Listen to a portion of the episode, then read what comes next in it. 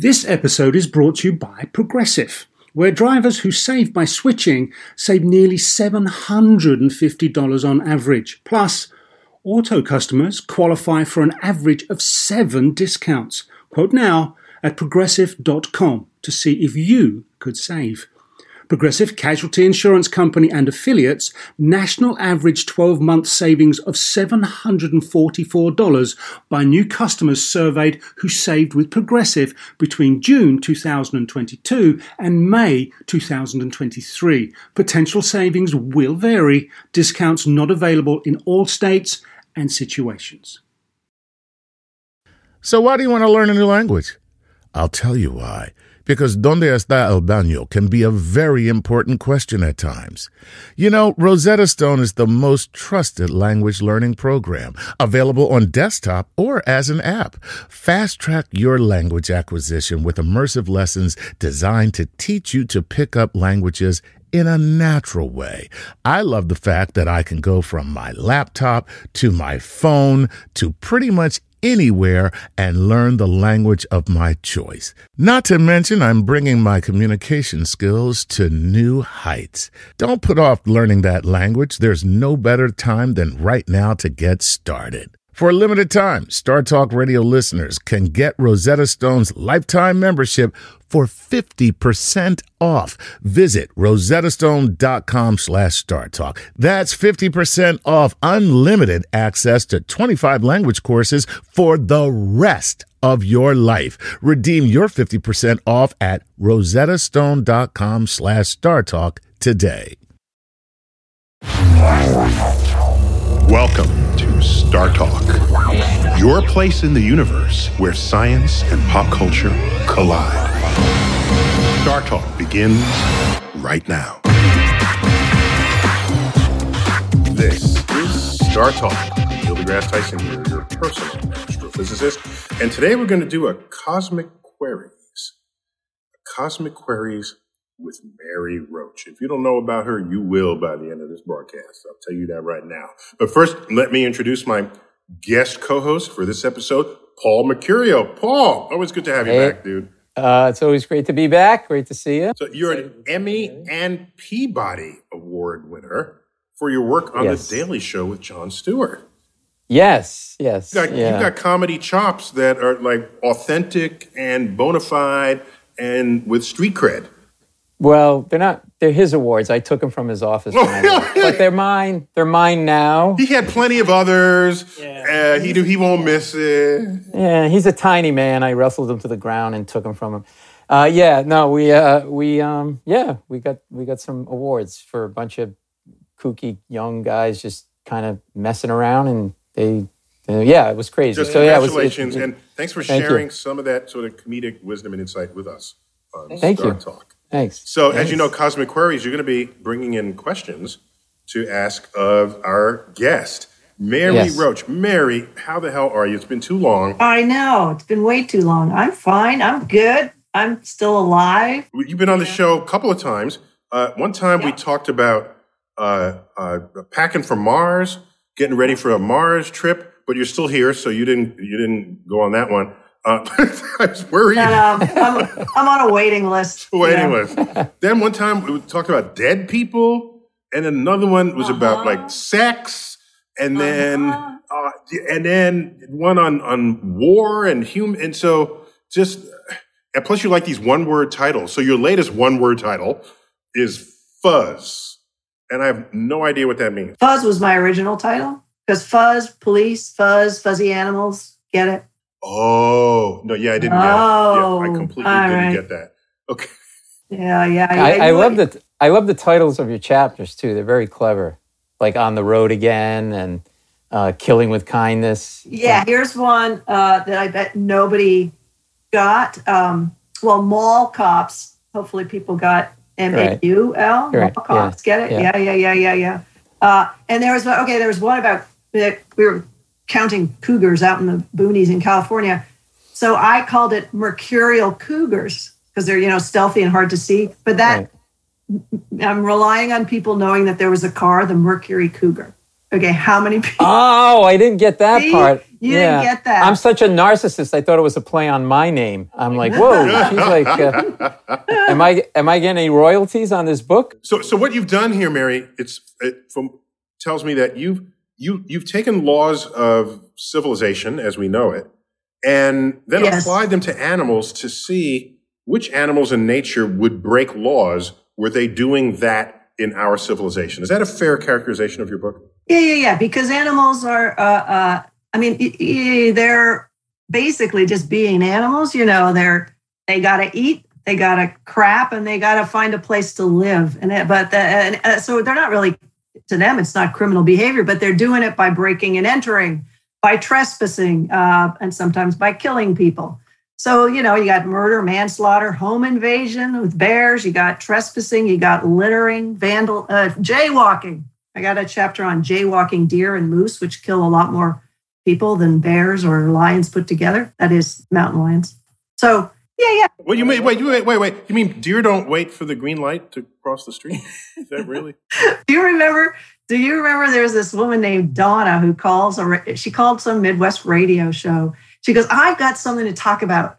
I'm really annoyed. I've been in two or three uh, incidents where I've, I've hit or nearly hit deer, and and that people are putting the deer crossing signs in these places where there's a lot of traffic. Why would they encourage the deer to cross in this dangerous place?" and the, the host is there's this like silence.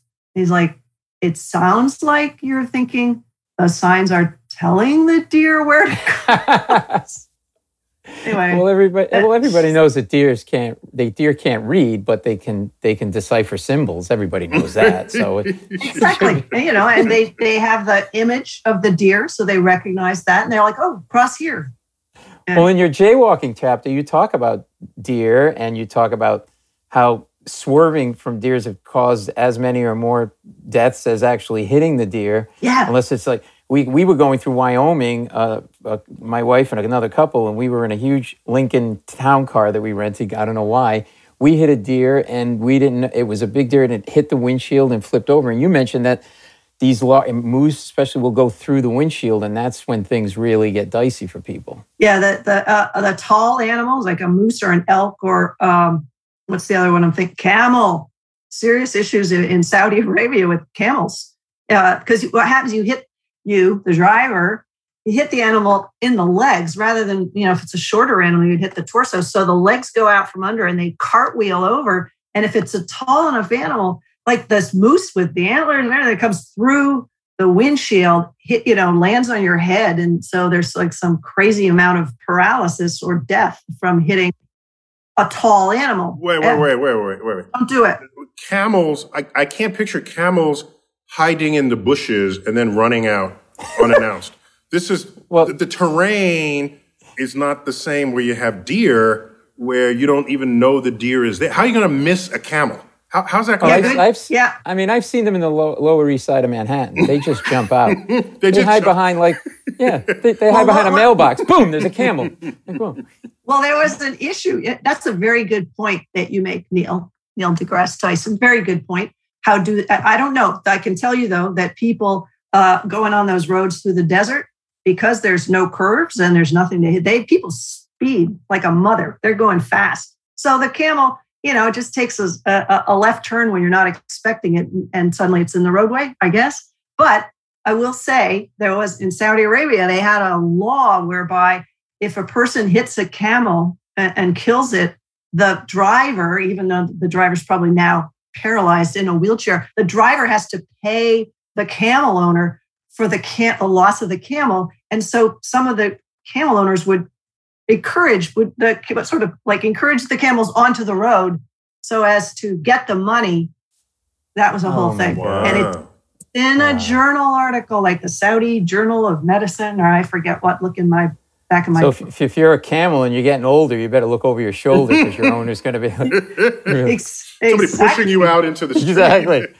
yeah you- yeah I, I, I don't want to. I don't want to get off the track too much, but uh, if you don't mind, before we get to the queries, in that same chapter, you talk about how technology, evolution of the animals, can't keep up with technology. That's Yeah. why speeding cars, they can't get out of the way, but they have this innate ability, which is FID, is that the if uh, Yes, exactly. Uh, FID, which I, I, was saying FID and I got corrected. Um, but yeah, so yeah, animals uh, evolved this ability to look up from what they're doing, like say eating a carcass or whatever or they're doing, and and to look at uh, uh they see a predator and they're like, uh oh, but they're able to calculate um, at what point do I need to flee? Like, how close can the predator come before I need to flee? Wait, wait, Mary, Mary, yeah? Mary, how many animals mm. eating a carcass are being chased by a predator? All right, you got your your vultures, you got your birds. Yeah, but who's chasing a vulture? Like nobody. Uh, fox. Uh, okay, I'm just thinking. meat. You have a, an animal eating eating berries, and then a predator comes. That's what I'm thinking.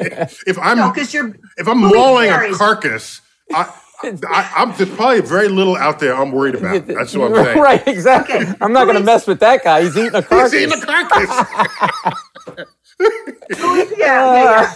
All right, who eats uh. berries? Who eats berries? A bear eats berries. Okay, carcasses. See, a carcass is, is, like that's easy meat. You didn't even have to go and. Oh, oh so it's not a carcass that that you that you were responsible no. for. Okay, fine. That but you make, but you make it relatable right. to the city because you mentioned that was why you can never hit a car in a city with a pigeon, but I uh, hit a pigeon with a car because the pigeon instinctively knows how cl- how close that yeah. car is going to get and then takes off which is why right. I've been I've been flooring it at these pigeons my whole life and I haven't been able to kill oh, one. Oh, can I I got wait, I got a fast story. Can I tell a story? Can I tell a story? Okay. So okay, so Paul so Paul, okay. I've yeah. been doing the same thing to great amazement.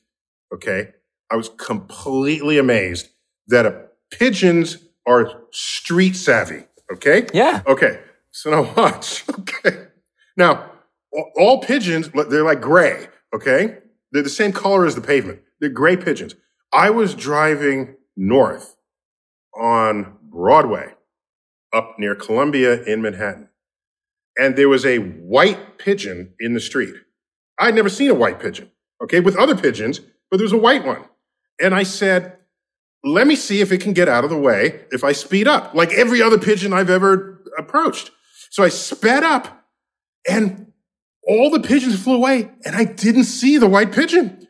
It wasn't anywhere. And I looked back, I flattened the white pigeon and I thought, oh my gosh, I killed a pigeon. And then I thought, that's why there are no white pigeons. I am an evolutionary force on the on the oh pigeons. Oh all the white God. ones got oh smashed.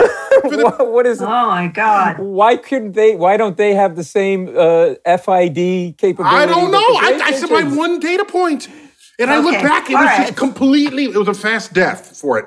But I, then I felt bad. So anyway, Mary, I hand you that story.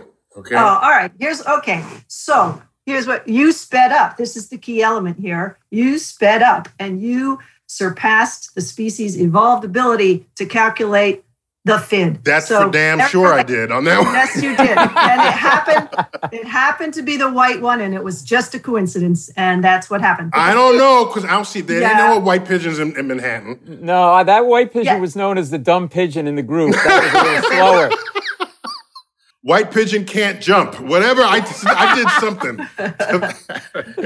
uh, yeah. But that's yeah, exactly yeah, right. And that's the point of that chapter is that uh, you, there's this, uh, was it the, well, they, did, they, they, did a test at 204 miles miles per hour, 245 yeah, yeah, miles so per hour. like you, uh, you know, up till you know what, however fast a predator can run, they're like, I got it, he's coming, now I got to go. But they didn't evolve to you know, they they look at a car as a predator okay? And they're like yeah i can judge that but the oh. car's oh. 60 miles an hour. And they're like whoops splat. Yeah. so their processor is like a tandy computer. Tandy computer Exactly. Uh, Commodore 64 would have exactly. Maybe that would have worked. that, that's what that white pigeon had. It had the Commodore 64 processor. You don't have a chance against Neil Tyson on Broadway, my little chickadee friend. Um, so we are yeah. we are at the end of this segment. We uh, will jump to a little break here. And no, we'll let's let's slip in one. Let's get a question in. Let's slip to, in one. Okay, just to whet the let's appetite. Go ahead. Okay, this is from Chester Lipschultz. Dear Science Brains, you don't have to compliment me like that. Seriously, I. Uh, dear Science Brains, uh, is it possible that different species will be or have been driven to a point of unnatural alliances for their own survival in their human surroundings? could we have created strange bed- bedfellows that would otherwise not have happened if not for our dominance in the natural world? Mm. Mm. Mary, why wouldn't that be like rats and mice and other things that we've cohab- cohabitated with ever since we? What was the what was the question in there? Uh, there's two parts. Uh, uh, is it possible that different species will be or have been driven to a point of unnatural alliances for their own survival in the human surroundings? Unnatural alliances in the. Uh, Well, there's coexistence, right? I mean, like so, Mary, presumably, well, well, well, presumably well, rats yeah, and well, mice predate humans, let's say, or Right. some version of those rodents. But now rats are perfectly happy living among us. They're commensal. That's the that's the science brain word. They're commensal. They live with us. Right. Right, and and the mice they, they Yeah. love your barn, you know, and right. and they love living in your basement, and so isn't that cohabitating? Yeah, yeah, yeah. I'm not sure that's what he was asking, but for sure. I mean, the animals that we that we find annoying, uh, that we call nuisance animals, are the ones that were smart enough to figure out we got the food, we got the warm place to live. Uh, we're gonna help them survive. So I, th- I, I think this person is asking essentially because the second part of it is could we have created strange bedfellows that we otherwise would not have ha- that otherwise would not have happened if if it weren't for our dominance in the natural world. You know, obviously we've encroached on sure, you know Sure. We, we, we now, uh, you know, we've got ski resorts, so we've gone into bear territory, you know, where there's, Right. you know, there's lots of food for bears and this, this is where they hang out. But now we're like, there's a restaurant with a dumpster with all kinds of amazing, like sustainably farmed Sakuna salmon. And you do, like, there's, so they're like, um, we're going to go down there at 3 a.m. because it's much better than a bunch of choke cherries and crab apples. Wait, wait, on Paul, Paul, I can I imagine two bears and they're eating the leftover salmon. It wasn't. Don't eat that. That wasn't free range. That was farmed. that was far. this one. You're an an- one bear goes to the other. You're an animal. You're not going to eat that. I, yes, I am an animal, and I am going to eat I just this. happen to be Uh, an animal. I, I, all right, we're going to wrap up this Yeah, segment. let's we're going take to a quick break, and when we come back, more Star Talk Cosmic Queries with friend of Star Talk, Mary Roach.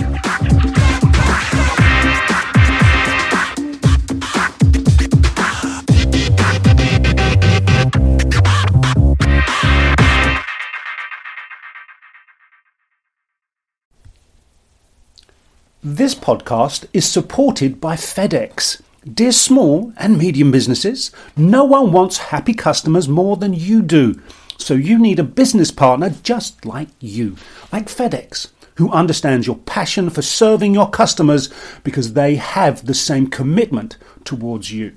That's why FedEx offers you picture proof of delivery, packageless and paperless returns, as well as weekend home delivery to 98% of the US on Saturday and 50% on Sunday. See the FedEx service guide for delivery information. What's more, FedEx Ground is faster to more locations than UPS Ground. Trust FedEx for timely deliveries. See what FedEx can do for your business. Absolutely, positively FedEx.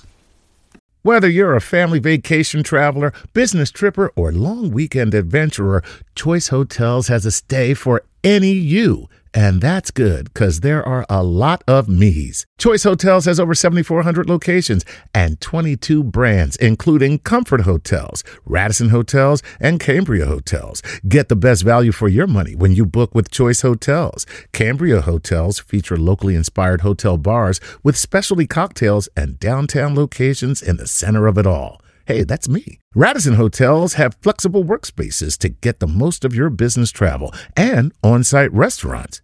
That's me too. And at Comfort Hotels, you'll enjoy free hot breakfast with fresh waffles, great pools for the entire family, and spacious rooms. Hey, that's me too. I guess I'm just going to have to stay at all of them. Choice Hotels has a stay for any you. Book direct at choicehotels.com, where travel comes true. Hey, remember when we did that show about the science of the golf swing? Well, let's take that to the next level. And that's because PXG has developed the Black Ops driver so golfers don't have to sacrifice distance for forgiveness. And the science proves it. PXG Black Ops Driver is a breakthrough in driver technology. It's a complete and total victory in golf club engineering, unlike anything you've ever seen before. Black Ops drivers are adjustable to deliver a combined MOI of 10,000 plus for unreal forgiveness. Now that's ridiculously high. The higher the MOI, the more forgiving the club will play. So you don't have to square the ball perfectly for it to go straight and get distance. Add PXG's new advanced material face technology and you get incredible ball speed that pushes the distance to the absolute limit. More forgiveness, more distance, no sacrifices. PXG Black Ops Driver. Hit your tee shot straighter and farther. The proof is in the science. Learn more and get free shipping on all equipment. Go to pxg.com slash StarTalk and use code StarTalk at checkout. That's pxg.com slash StarTalk. Use code StarTalk for free shipping on all equipment. pxg.com slash StarTalk. Code StarTalk. I'm Joel Cherico, and I make pottery. You can see my pottery on my website, cosmicmugs.com. Cosmic Mugs, art that lets you taste the universe every day. And I support Star Talk on Patreon. This is Star Talk with Neil deGrasse Tyson.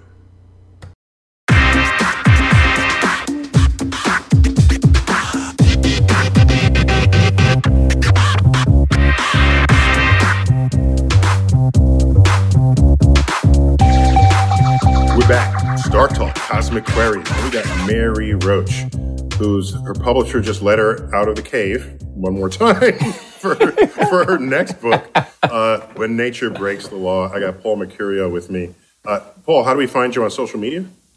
Uh, at Paul Mecurio, uh, all across the board, just real simple. Okay, and, uh, and- and my and my uh, and my podcast, the Paul Mecurio Show. You can check me out there Oh, too, yeah. which you've been yeah, on. Yeah, yeah. And who you came up on. with that as a title for your podcast?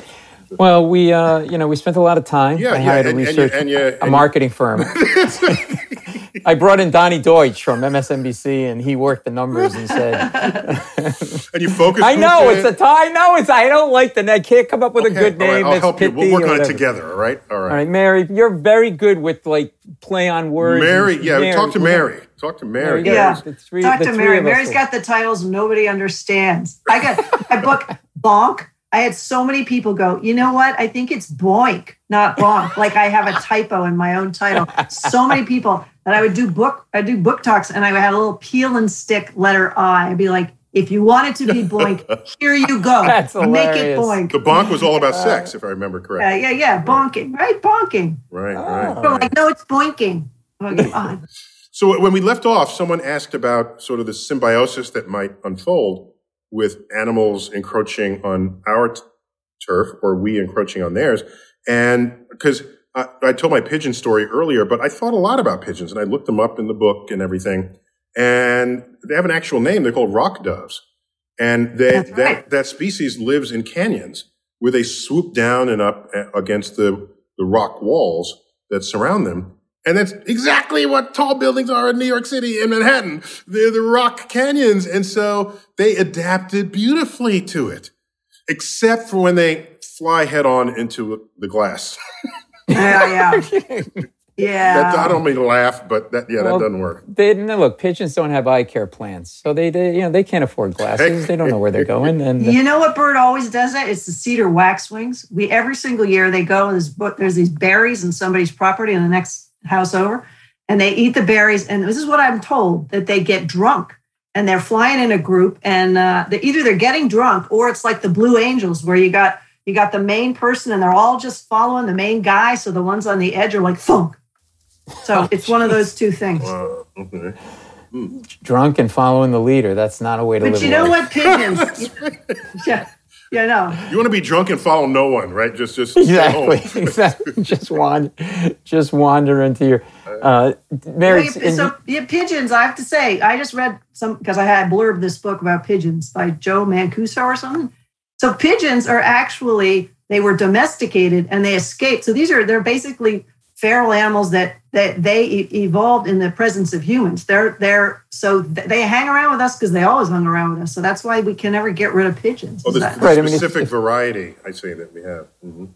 Yeah, if there yeah, weren't the yeah, yeah. scraps of food in a city like New York, for example, would the pigeons be as plentiful? Would there be as many pigeons? If I mean, there's just No, no, no. Yeah, they, they go where the food is, but they're but they go where the food is, and they're they're not as afraid of You people. know, you know who loves pigeons? Is falcons. Very short fid. Who? They introduced falcons into Manhattan. Oh, Oh, yes. my gosh! I was, I Yes. was, I was when I was getting my PhD at Columbia. Uh, I was. They put the astronomers at the top floors of the building, so the roof was like you know six feet above my window, and there were these feathers just dropping off the side of the building. And I and I, and I looked out and I looked up, and there's this falcon just ripping apart a pigeon, and it's like it's his lunch. And I thought to myself, my gosh, if, if you're a falcon and you move to New York, th- your fat lunches are just sitting there for the taking, all in the park, and you don't even have to work for it. The Falcons. are Like I can't go back to New York. Every time I go to that city, I put on like 20 pounds. and I got to work out for like six months. I am not going back to that city. 20 pounds of pigeon. Exactly. Plus, I got to compete with Neil Tyson. He's killing pigeons. I'm killing pigeons. All right, Um, Paul, give me a more questions. What do you have? Sure. This is uh, Nicholas Godlove, which is an awesome last name.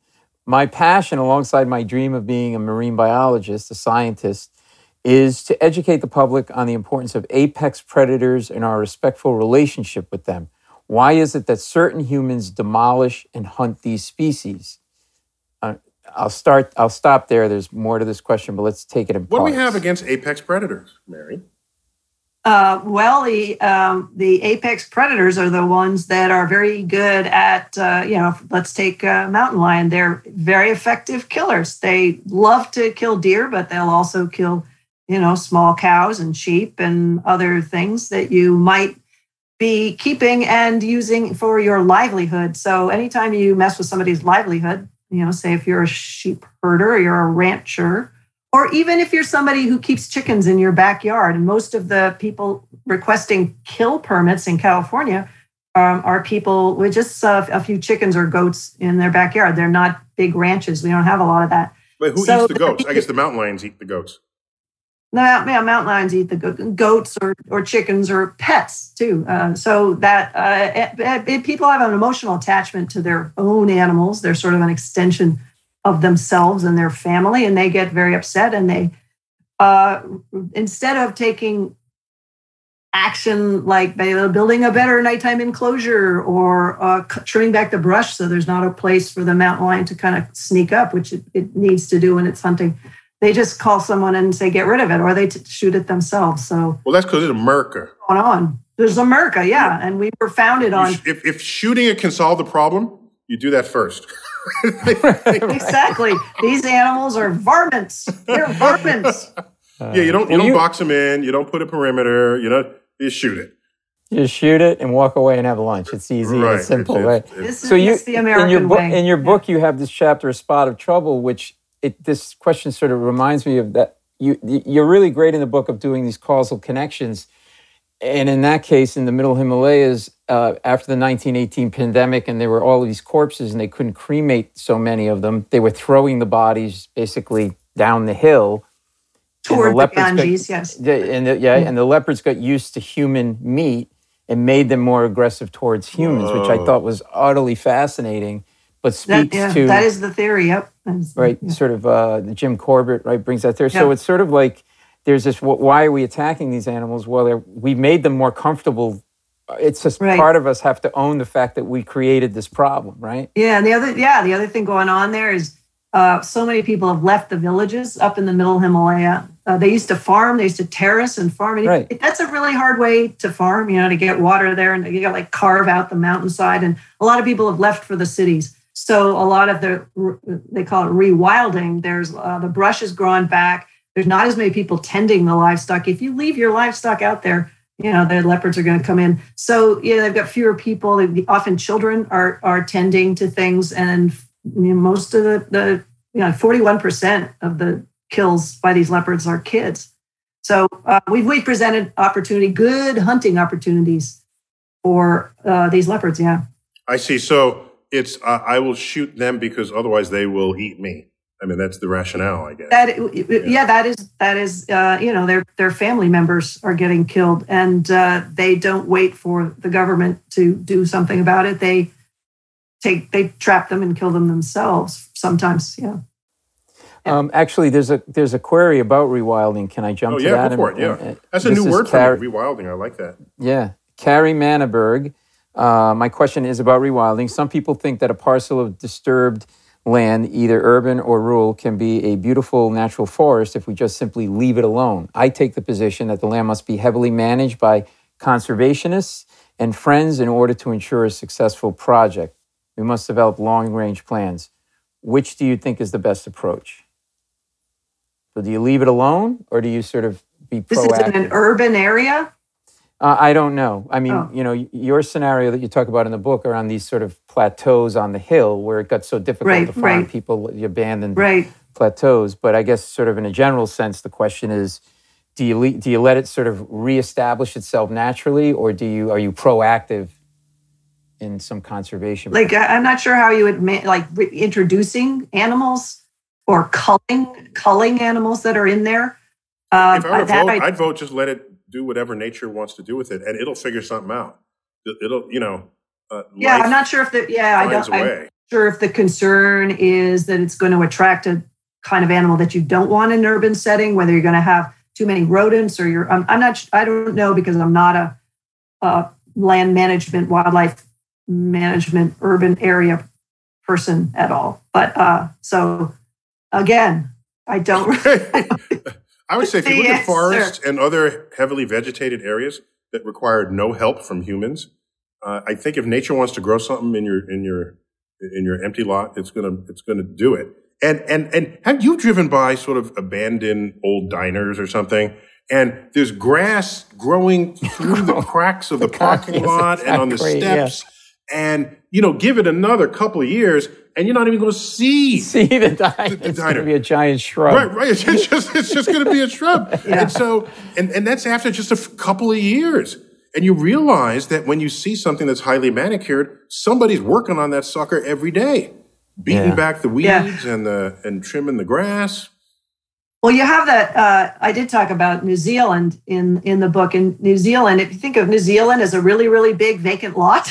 oh, which will, wow. for the mm-hmm. purposes of this question, uh, you have a situation where the wildlife didn't have natural land predator, the birds there, and, and it didn't have natural land predators, so they're flightless. A lot of them are flightless, not all of them. So uh, now comes uh, a bunch of rabbits were brought in, rabbits overpopulated. People thought, hey, let's bring in ferrets and stoats to kill the rabbits. Well, the stoats are like, you know what? The rabbits are not bad, but I'm really digging these eggs and these little, these little chickeny things. These are really good. So the populate, like all these bird species and reptile species, are now gone because the stoats and the uh, ferrets and the feral cats that were also introduced to kind of like control the rabbits, they've all gone out, uh, you know, out of control. So now New Zealand's like, hey, uh, we're headed towards a point where all we have is rats, which are from ships, um, feral cats, stoats, and possums, and that's going to be it. we are losing hundreds of our own really cool species. So, you know, that's a land management conservation issue where, yeah, somebody early on should have gone, let's think this through, this whole stoat thing. Yeah, people hardly Maybe that's think not a, things through as much as they need to. You know, you raise a good point in the book about that because that faced you. You talk about sort of it's hard you say it's hard to know where to draw the lines what to save and at what cost because then they started wiping out the stoats and the feral cats and you're like well okay who are we to decide what species to eliminate what species to save? And so there's this it's an unanswerable dilemma right on some right. level? Right and also you're talking about um, where do you i mean the landscape is always evolving like t- the guy that was talking about there's people who because deer were also introduced for the hunters to hunt and the deer are uh, uh, they're complaining the deer are browsing the understory in the forest. So people are like get rid of the deer. But his point was you know what? We used to have moas these giant flightless birds that ate the understory. So you're talking about the pre-moa you know this version of new zealand that is you know one period in time. Uh, and, and, idealizing this one uh, mm-hmm. this one snapshot of evolution and, and um, species interaction. So anyway, it's uh, it's a tough call to One make. One thing I've Uh, noticed from the evolution of species on Earth is that nothing is ever constant. And we want to Right. think of it, you know, it, from a conservationist standpoint, we think to ourselves, oh, let us stabilize the environment so that we, yet if you look through the history of things, it has never been stable, ever. And things are, what we think of as Right. balance, it might be over a short period of time, but over a long enough period of time, nothing's in balance. Continental Yeah. drifts, you strand species, you the, the, the climate changes not as quickly as we're currently changing the climate, but it has happened in the past. So yeah, yeah. The only thing that's constant Yeah. is change. yeah, yeah. Love that sentence. It's not spoken enough. All right, Paul, we might have question, time for one more. Okay. Uh, this is Taylor Prim. Hey Neil, here's a question about hacking nature. Have there always uh, have there been ways humans have hacked nature so that both humans and our neighboring wildlife individuals benefit too? Wow, Mary, did you come across any of the, any examples of that? Yeah, there's okay. Here's a here's an example that's kind of cool. Um, this is uh, I have a chapter on danger trees, which is a term that kind of cracks me up. Danger Yeah. trees. It's kind of like danger mitten. it's like it's a, it's a tree. No, the danger trees are in the Wizard of Oz, where they throw apples. Yeah, at yeah, yeah. Yes. Exactly. So Actually, we're going to take a is quick like- break. yeah. When we come Okay. back, we're going to learn All from right. Mary Roach about killer trees. I don't know. On Star Talk, Cosmic Queries.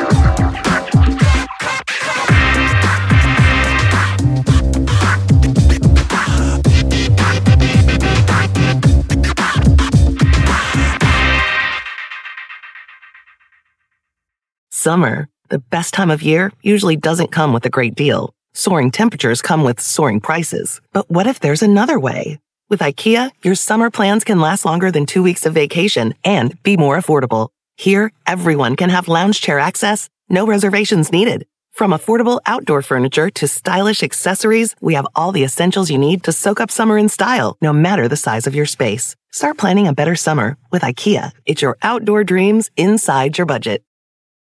Shopify is the global commerce platform that helps you sell at every stage of your business. With the internet's best converting checkout, 36% better on average compared to other leading commerce platforms, Shopify helps you turn browsers into buyers. In fact, Shopify powers 10% of all e-commerce in the US. Sign up for a $1 per month trial period at shopify.com slash podcast free. All lowercase, shopify.com slash podcast free, shopify.com slash podcast free.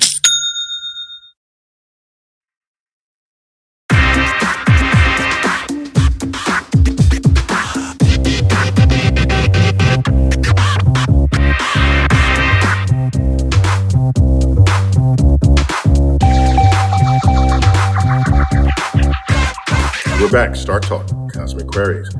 So we left off with uh, Mary. You were describing ki- killer trees, no, bad trees, or what was it? What kind of- danger, Danger danger, trees. trees. danger Yeah, trees. This Oh, is this is an official term. This is terminology, scientific terminology. Okay, so a danger. All right, so danger trees. Um, okay, a danger tree is a tree. Yeah, that's it's a, a big tree that's very old. It's diseased. It's leaning. You can tell it's going to come down relatively soon. With trees, relatively is relatively soon. Could be ten years. 20 years. But anyway, so it's scary enough that somebody has to come in and deal with it. And when it's a really big tree, one of those giant redwoods or Douglas firs, what they do is they don't cut it down. They they blast the top. They climb up. They insert uh, dynamite and they blow off the top. So now it's more stable. But it's such a big tree that it's still sort of beautiful. And people go, "Look at the giant, beautiful tree." But here's the thing: this is the hack that I'm getting to here, because this is a question about hacks. So when you blow off the top, now you you create this situation where water can collect there, and you get top down decay. So there's cavities formed that animals can uh, uh, go into and live in. So so the uh, biologists love these uh, trees that have been blown. The top's been blown off because they it it, it creates uh, habitats for other animals. Wait, so we blow stuff up and the biologists like it? Wow, that's In this case, yes, they do. They do. They love it because uh, a dying, decaying tree creates lots of um, real estate for different species and Uh, the raptors like it because they're just bare bare branches. There's no uh, uh, leaves and foliage. So to, does it count? I'm on Long Island. There are many places where they just pe- people have built this perch with a big sort of flat surface at the top, and many of them uh, are have bald eagles in these huge eagle nests. And so right. I'm thinking, doesn't the eagle know that like we did that? And don't they have any dignity? they're, sitting there going to each other. Look at these idiots. They think we're buying into that. Looks like a tree. Yeah, a tree. that's a that's a perfectly formed two by four from True Value right, Hardware. Right, exactly. That is not a tree. But they do have sight lines because we tend to put them out in the middle, and they like seeing what, what's coming. Not that eagles have predators, mind you, but uh, nonetheless. Uh, so, uh, uh so I'm just wondering. I guess that that would that that would be the eagles convincing us that we should build their homes. That's what that is. That's like people bringing in, uh, um, you know, nest boxes for owls so that the owls will kill the rodents. You know, that, that's a, you know, biological pest control kind of deal. I'm not sure if that's the hack that the person is getting at here. Tell people in, in this chapter, but it's it's this chapter when when the woods come down and tell tell people about like I didn't realize that there was pine cones like this, the coulter pines and the durian trees and what they produce. And I'm afraid to walk in the woods now because of you. Explain the what these pine, things are. It freaking drops bowling balls on people. These are these are giant, heavy pine cones, and they'll put there are these signs that go falling pine cone proceed with caution you know like who's gonna actually see that and go oh my God, don't walk under that tree. But then, like, people have been, and durian fruits, similarly, bowling ball kind of deal, big, football size, but dense, heavy, plus spikes. There you go. Neil, imagine yeah. you're, ta- you're taking a walk, nice walk in the day, and you get hit in the head with a spiked fruit, and that's how you die. Imagine that. That's not how you want to buy it. That's not- They're like, and there's like photographs in the like the Indonesian newspapers, you know, like every couple of years, like a guy lying there with like a bloody fruit next to his head. It's kind of tragic. Yeah, if I die, I don't want to be because of a fruit assassin. I just no. you want a target of a fruit. will you? Will you also say, Mary, that we're irrational in our uh, species-specific devotions, right? And talking about yeah. like, protect these trees, but these trees are killer trees, and that you know it's all sort of relative, right? The same thing with like yeah. the octopus. Somebody said that they don't want to kill an octopus because it's intelligent, but they'll eat pig and rats, which are also very intelligent. Like there's yeah. this I don't know if they're eating up. the rats, but they're definitely eating the pig. Yeah. yeah. For, oh, we don't know what kind of with, friends you have. With the right barbecue sauce, Mary. oh. Probably is pretty tasty. Exactly. Right, Paul, give me um, some more.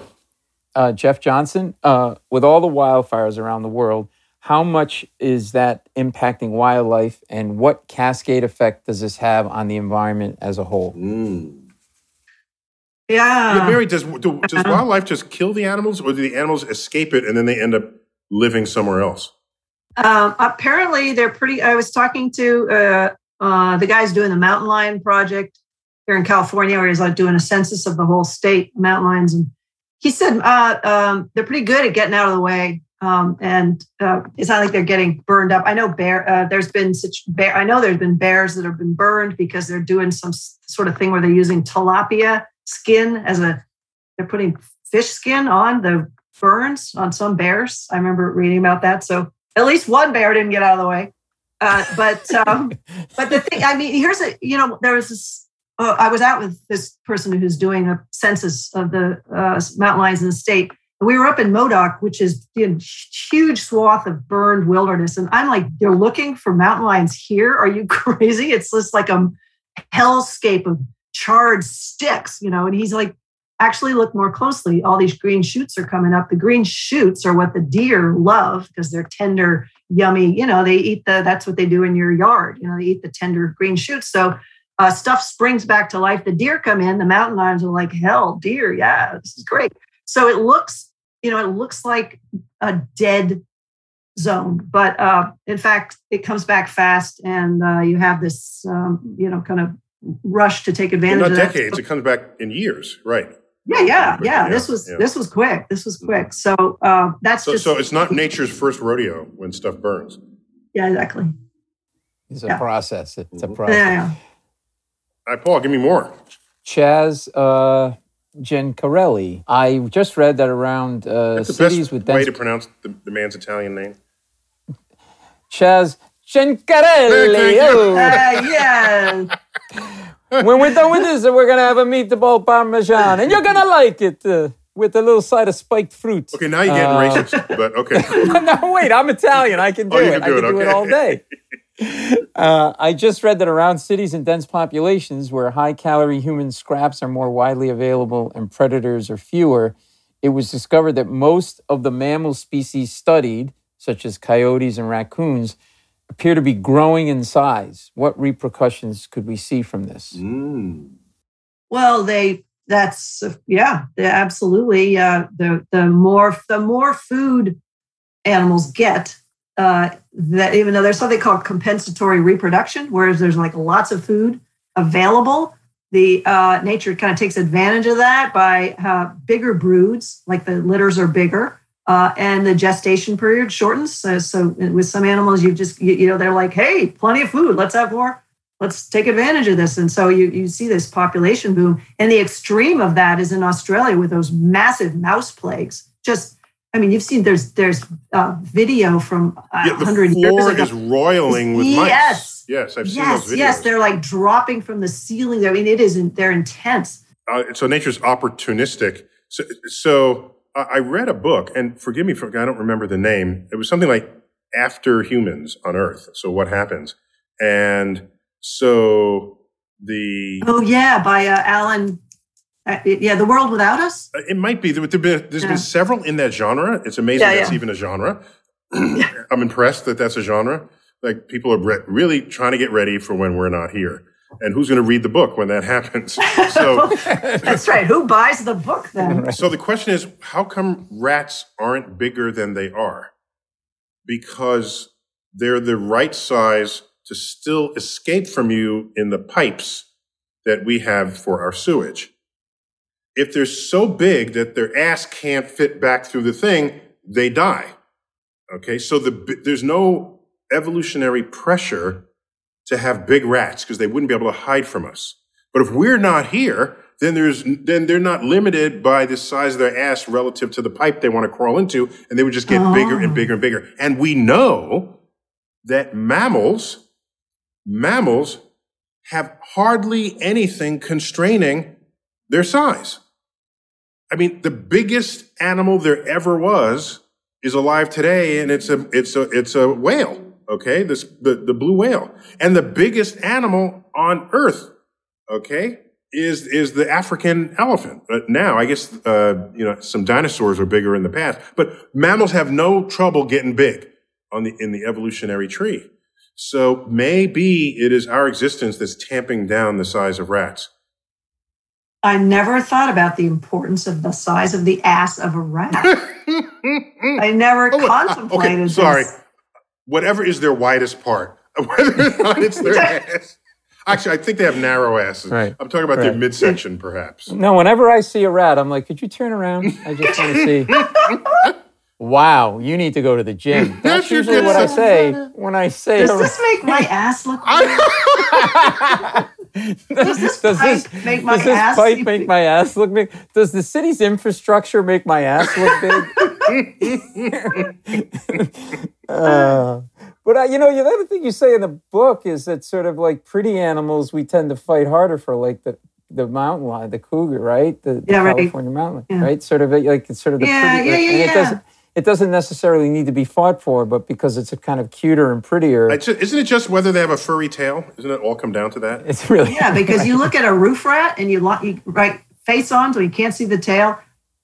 A squirrel and a roof rat, you cannot tell the difference. They're both really cute. And, and then you see the hairless And tail, then you and then see you that don't like it that's immediately. Right. Well, what does that's not? What that's what does that say about you, Neil? That you would judge the rat based on its looks? I didn't. I know. I'm telling about other people who do for that. its, He has. Uh, he's got a rat. that ass rat has inner value, man. It has an inner sense of you know, some people say they don't see color. I don't see species. I just see big asses on rats and small asses on rats. Um, should we do uh, Yeah, another couple one more. more? Yeah, no, keep coming. A couple more. All right, okay. This is Quentin. We all know that humans destroy nature to build cities and other infrastructure, but humans themselves are part of nature. Do you think it's even possible for an advanced uh, civilization of at least our human capabilities to sustain a better balance between wildlife and the civilization itself? Oh yeah, I think we could do a lot better. Starting where? Um, just just starting with uh, you know, look at something like rats uh, and raccoons. I mean, they're they're a problem when you've got something in your building or your attic or your garage that they want a place to nest or something to eat. So get rid of that. Figure Plus, out a way to. Raccoons have those creepy hands. You know, they yes. have like. Yeah. yeah, yeah, yeah. It's a, it's like that guy that never can find his wallet at dinner. You know, the hands never go deep in like those little like yeah. It's like yeah, it's. But you know, you're right about that. We had something in our in, in our chimney and down, and it sounded. It was a scratching, scratching, scratching, and it was like, oh my god, there's a rat in the thing. What did I do? I went and I got a, I got a baseball bat, and I was ready to you know beat it. It turned out to be a bird, but still, it freaked me out. And my instinct wasn't to be civil about it at all. It was, right. you know, and here's my house, which encroached on yeah. its right. environment. Right. Yeah, yeah, yeah, exactly. Yeah, I no, crushed same. it though with the bat. Ooh, yeah. what a home run I hit. No, I'm just kidding. No. The little birdie. You killed yeah. the little birdie. Oh. Yes, yeah, so we are quite, I think the word is speciesist, where we prefer some species yeah, right. over others. But like right, I said, I, I, don't, I don't see species. So I'm, I'm. Yeah, I mean, that's a wokeness at, that the, I'm still waiting for the world to catch up to me. You are so ahead on that wokeness. Like, I looked at, I looked at the endangered. This, the, there's like, there's hundreds of endangered or threatened fish. Okay, they're like these species of sardine and sprat and and like gillfish and lungfish. But it's like nobody, nobody raises money for them. Right. The fish, the endangered, because they're not very attractive and cute. And what gets me is, you know, they, yeah. they, they, they fish for tuna with nets and they accidentally grab a dolphin. And all these people trying to say save the dolphins only catch tuna with, with a line, line caught. And I'm thinking, what about the tuna? Is anybody worried about the tuna? they just they just netted hundreds of tuna, and you're yeah. worried about the one dolphin. I mean, so that's that's, that's exactly that's, what the, dol- the dolphins are saying. They're like, yeah. why? What is it? What did we do to them? What did we do to them? yeah, but the dolphin's got that you know permanent smile on its face. But there could be like a bad evil dolphin that totally really needs to be. You know, it's like it's all a front. You know, like a really not that happy like flipper dolphin. And we're all know, okay eating a turkey sandwich, a chicken sandwich, a beef sandwich, a pork sandwich but if someone uh-huh. served dolphin sandwich, oh no, oh, can't have a oh, dolphin no. sandwich. oh my god, that's because it was in a TV show. If all of these, you need a TV species, show. If it's all about TV, if you can get your own TV show, animal, human, vegetable, no one's going to mess with you. You are set. Just before we wrap up, you know, you have an interesting thing you say in the book. There's 2,000 species in 200 countries create acts that put them at odds with man. That's a pretty big number. I didn't realize that. Yeah, you know what? I kind of just pulled that out of my ass. That number. Yeah, it seemed that way. yeah, yeah. It, or, or did you pull it out of a big ass of a rat? I pulled it out of a rat's, a rat's ass, as it was because I was stuck in a pipe and I could. That's a sign that we need to end this program. uh, Mary, it's a delight to have you. So, Mary, I try to put fewer years between your books so we can have you on more often. And I'll, you, I'll do my best. Your books are all fun, and I have so many of them on my shelf. And they are, um, you know, not many science writers decide to just sort of have fun with the intersection of humans and science. It's you still, and me, Neil. And, you and, and me. And still learn something for having written it. And this is what you're doing. And so you, as far as I'm concerned, occupy a unique niche in the science writing landscape. So thank you for existing. Okay, now go back to work. go back to your cave. uh, Mary, always great to have you, and thanks for being such a friend of our show. Uh, oh, I love you guys. You come to my office and multiple times, and you've been a, a wonderful guest. And we, we look forward to uh, this book, and which just came out. And and who's your publisher? Just so people are published. W. W. Norton. W. I, I, I did not know that because they, they have six yeah. of my books. Hi, Paul. Always good to have you back on. Thanks for uh, coming in. Thank you. A lot of fun. Every, Enjoy the every, book, Mary. It's great. Thank book. you, Paul. Thank you so much. All right. This has been Star Talk, Cosmic Queries Edition. all about Mary Roach's latest book on the encroachment of animals into civilization and vice versa. Neil deGrasse Tyson here for Star Talk, as always.